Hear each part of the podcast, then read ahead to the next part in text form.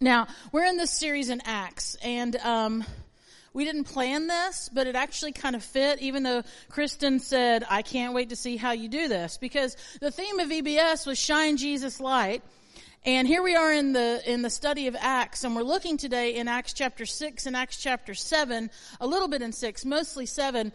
It's the story that encapsulates the first martyr in the church, Stephen and you go, okay, how do you talk about martyrdom and shining Jesus light? But the reality is, is that Stephen shone Jesus light. This is what he did. He paid the ultimate cost for this. But I want us to see the similarities in how Jesus light was shown through this person, Stephen. So I'm going to pray real quick, and then we're going to jump in starting in uh, verse 8 of Acts chapter 6. God, your word teaches us always there is not an irrelevant part of your scripture.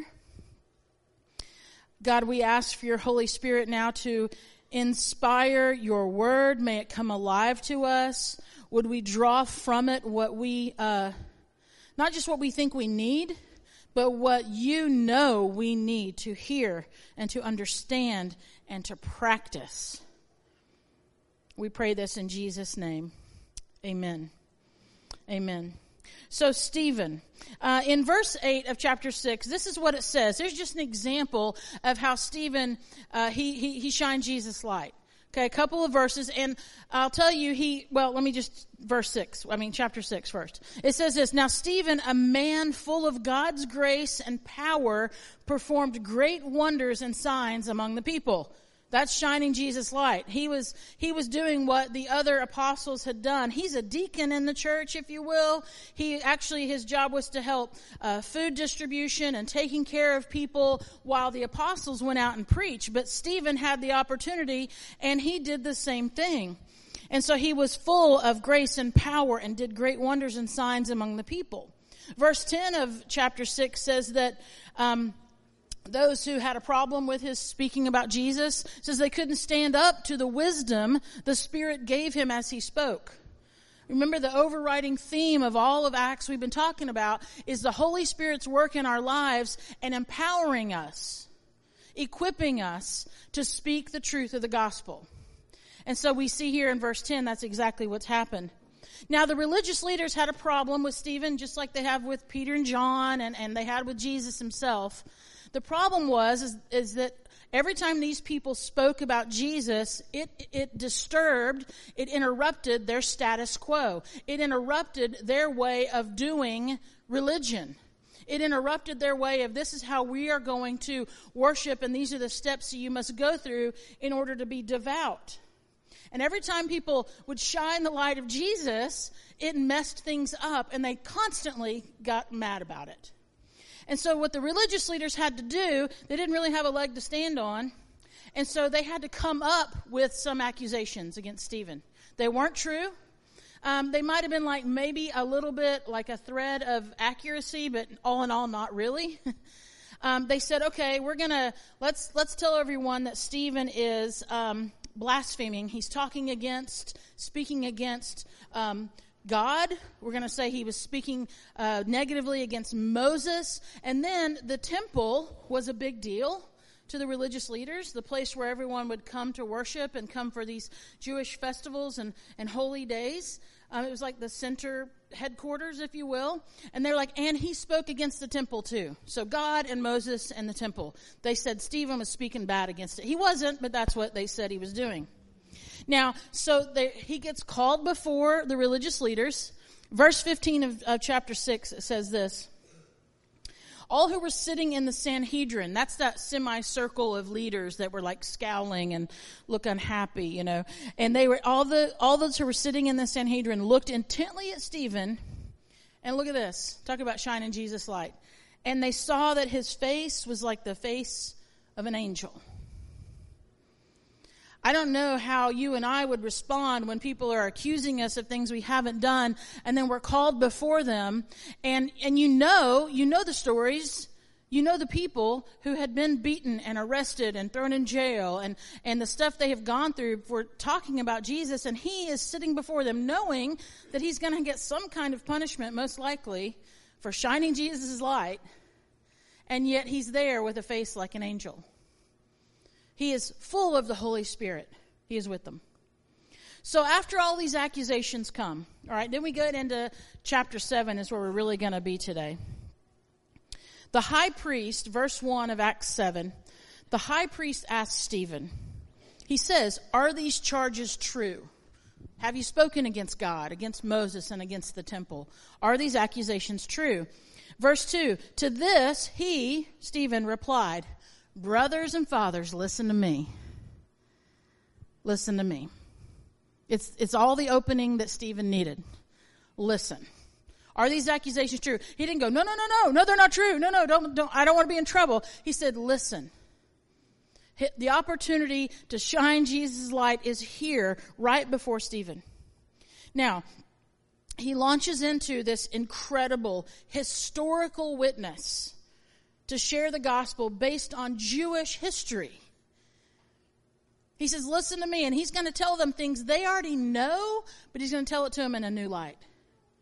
Now, this is how powerful this message is. Stephen does what the apostle Peter later tells all of us to do, all believers to do. He's, this is what Peter wrote in 1 Peter 3.15. He said, always be prepared to give an answer to everyone who asks you to give the reason for the hope that you have. Why do you have hope in Jesus? We should always be prepared to give that reason. Not just what do we believe, but why do we believe what we believe? And Stephen was prepared. When the, when the leader of the Sanhedrin said, Is this true? He said, Everyone listen up. Listen up. Here we go. He's prepared to share. We should be ready to articulate why we believe what we believe. So here's the defense. Stephen does this. He gives this incredible defense for these false accusations. Um, did he blaspheme and speak against Moses, God and Moses? Those were a little interchangeable there for them. And speaking against the temple. Um, so he shines light. Here he goes. Now, this is the longest sermon in the book of Acts. Stephen's sermon, which was surprising to me, but it's true. And, and to avoid this being the longest sermon about the longest sermon, uh, we're going to do an overview of sections of this of this speech of this sermon that Peter uh, that Stephen gives. All right, so the two accusations, Moses and the temple. The first one is this about the temple. He kind of makes a big deal about the temple um, because the religious leaders made a really big deal about the temple. The temple was not just a church building; it was a it was a financial place. It was a place of esteem and prestige.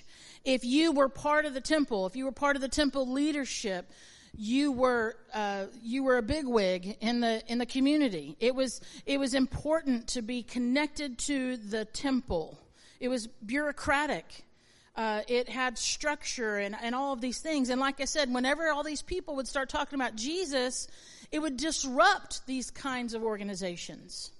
So the accusation was, oh, well, Stephen's speaking against the temple. The temple where we worship God, the temple. And so when Stephen's asked, are these true? This is what he says, verse 2. Brothers and fathers, listen to me. The, the God of glory appeared to our father Abraham when he was in Mesopotamia. Now, for those of us in here that are going, I don't know what that means. The people he was speaking to understood everything he said. They understood the details. They didn't understand it in their spirit. The point about Mesopotamia was God's been appearing long before there was ever a temple.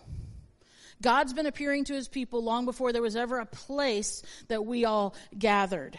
He emphasized this. Stephen emphasized the God of glory appeared a long time before there was ever even a promised land, much less a temple.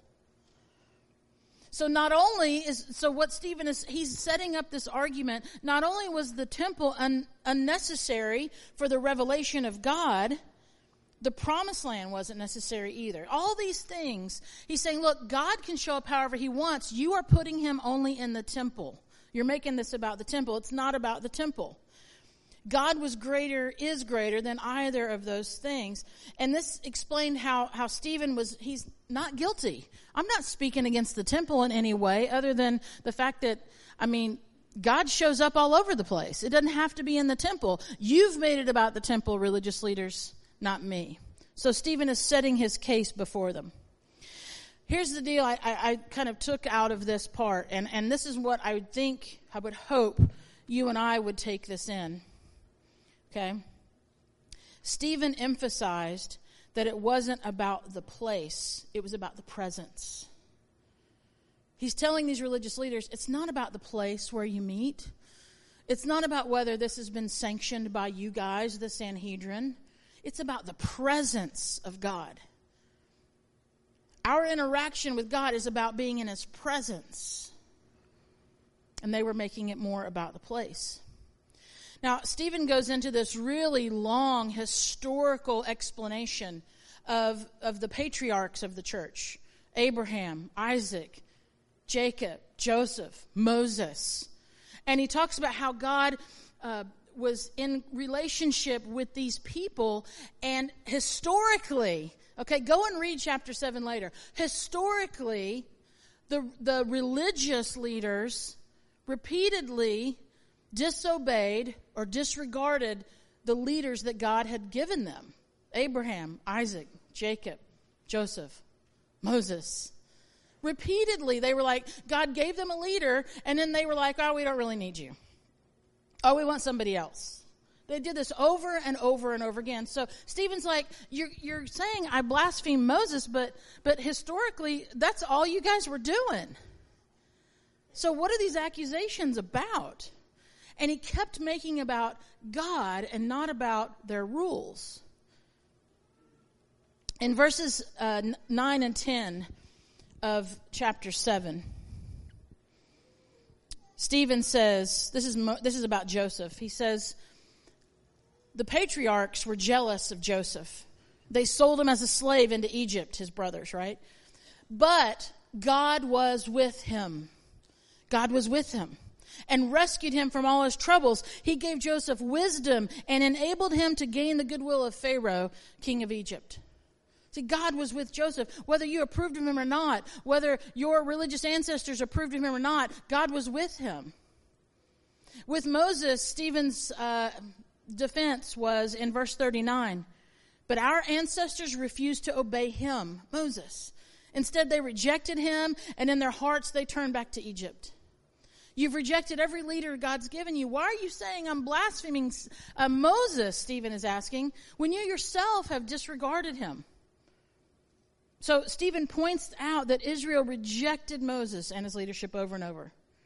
And then just to kind of, he really, you know, this is something I personally I want to read more into because he really goes into the temple a lot. One of the comments that Stephen makes in verse 48, he says, The Most High does not live in houses made by human hands. That had to sting for the people that had the temple as the center place of all things God. He confronted their idolatry. Here they are calling him to be this blasphemer, and he's like, No, no, you're idolatrous. You, you have an idolatry of, of the temple itself.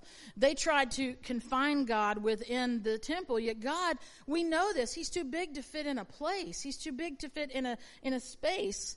And what becomes obvious to these religious leaders is that, well, it becomes obvious that they had no clue. They had no clue. And here's the Old Testament, as Stephen is saying, historical documents from, I mean, like he's saying historical stories from the scriptures that the Old Testament points to the, the singular hero of redemptive history, Jesus Christ. Over and over and over again. And they just missing it. They're missing it. And then this is when it gets really spicy. Stephen drives this home. He sums up their historical rebellion against God. And he says this in verse 51. He says, You stiff necked people. Now, 20 times in the Old Testament, God calls Israel stiff necked. It, it was an insult, be sure. And these religious leaders were acting just as the ancestors did those 20 times that God referred to them as stiff necked. God spoke to Moses and told Moses to tell his people they were being stiff necked. This would happen all the time. He said, You stiff necked people, your hearts and your ears are still uncircumcised. Like your heart and your, your, your listening has not been changed.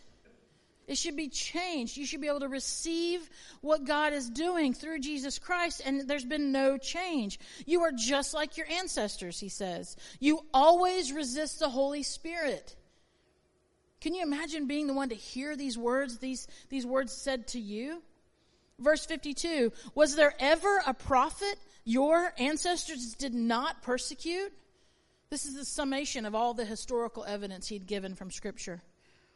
They even killed those who predicted the coming of the righteous one.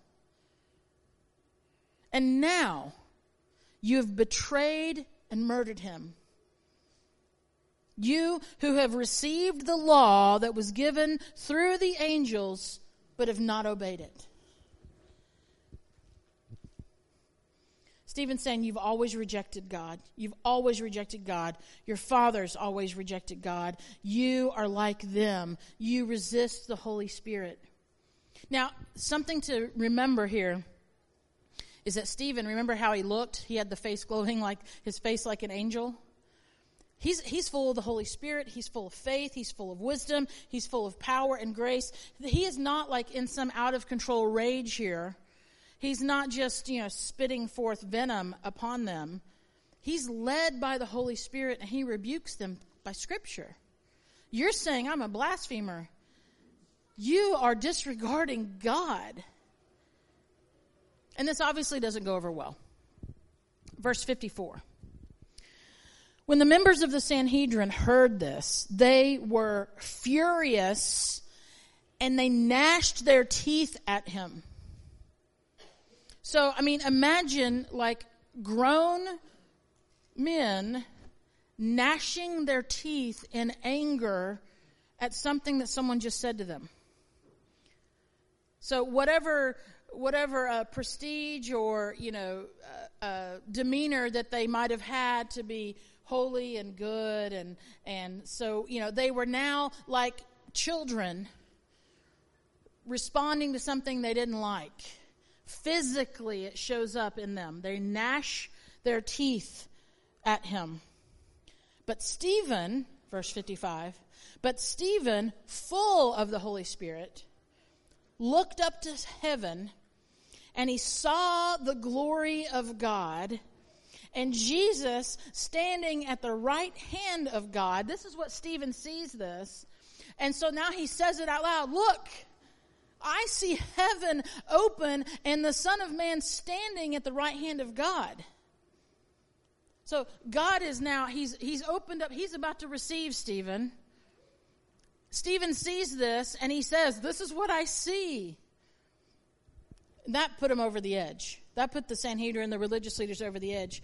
So here's Stephen. He's empowered. He's filled by the Spirit. He has this heavenly uh, vision. He sees heaven. He sees Jesus in this position of authority and power. Now, did this vision that Stephen sees, did it give these, the, these gnashing teeth guys, did it give them pause to go, hang on, maybe this is the work of God? Maybe this is actually God doing something here. No, absolutely no. this is how they responded. Verse 57. At this, they covered their ears like they didn't want to hear Stephen declaring that he sees Jesus.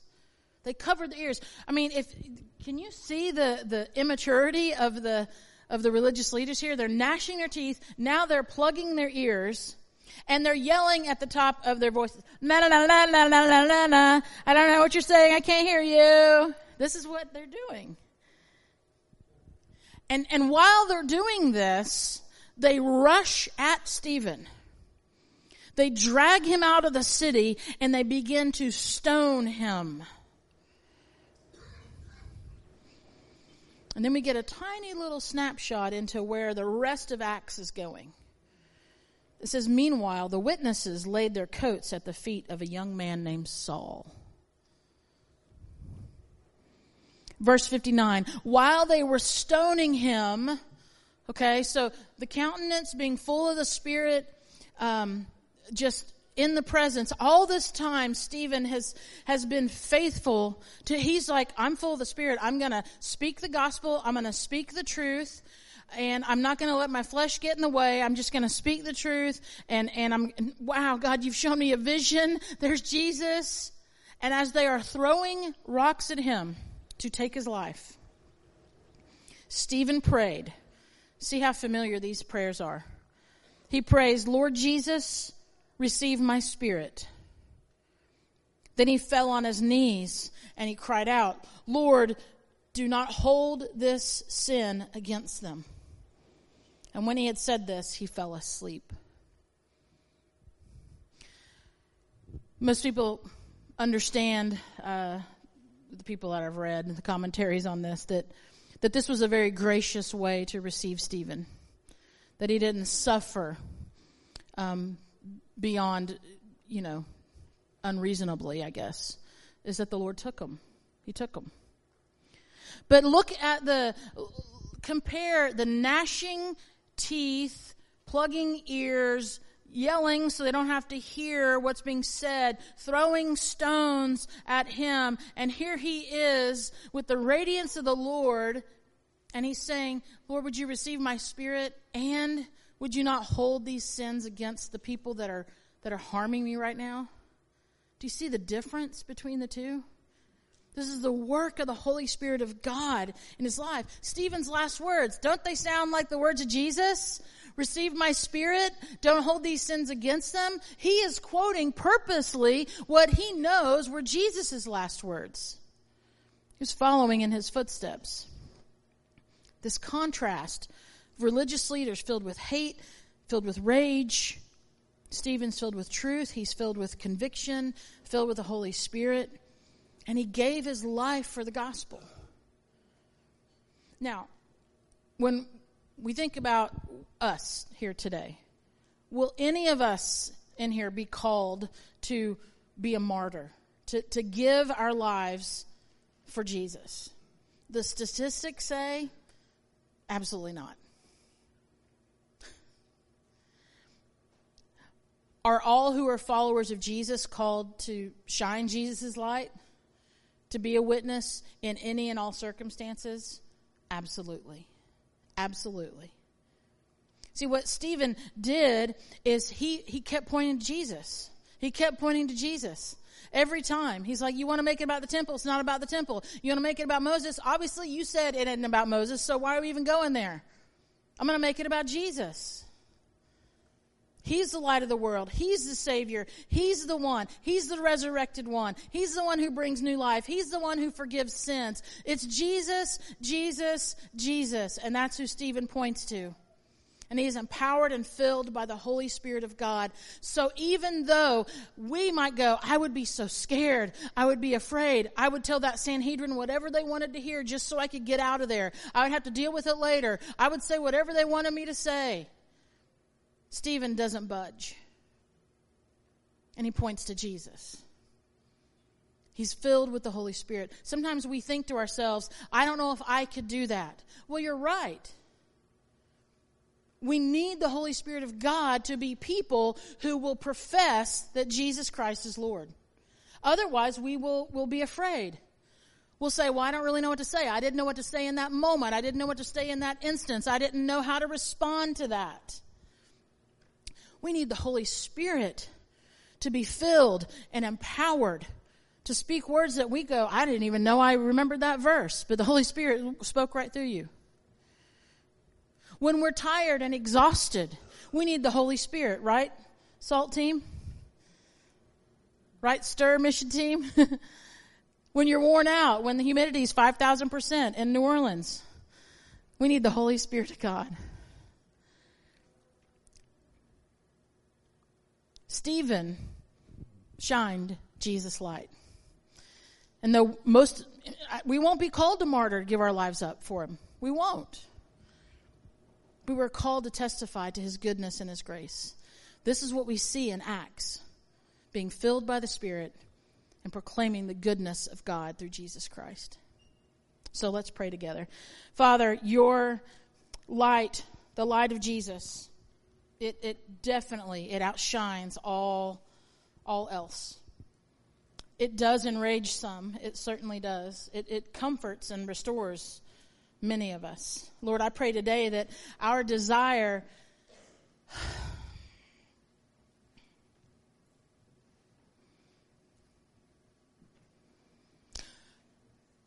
Lord, for any of us who feel, this is what I want to pray. Not even feel, that we know that in some ways we have been a coward for the gospel, that you would forgive us. For the opportunities and the times and the, the instances when we could have pointed to Jesus, but we didn't. Would you forgive us? for the times when we have attempted to do something in your name in our own power without the work of the Holy Spirit. Would you forgive us?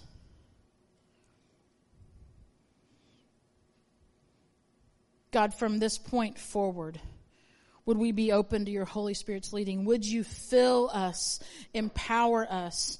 And as the conversations and opportunities and circumstances come before us in this coming week, we would be prepared to point people to Jesus. Lord, would you receive our worship now? Would you receive our, our praise? You deserve our praise. You deserve our focus. You deserve us to, to tune out everything else and lean into you right now. Our prayers, our praise, our confessions. We love you, Lord. We lift your name up. And God, if any of us think, I don't have what it takes, we're right. But God, you're more than able. We pray all this. We sing all this because of Jesus. And it's in his name we pray. Amen.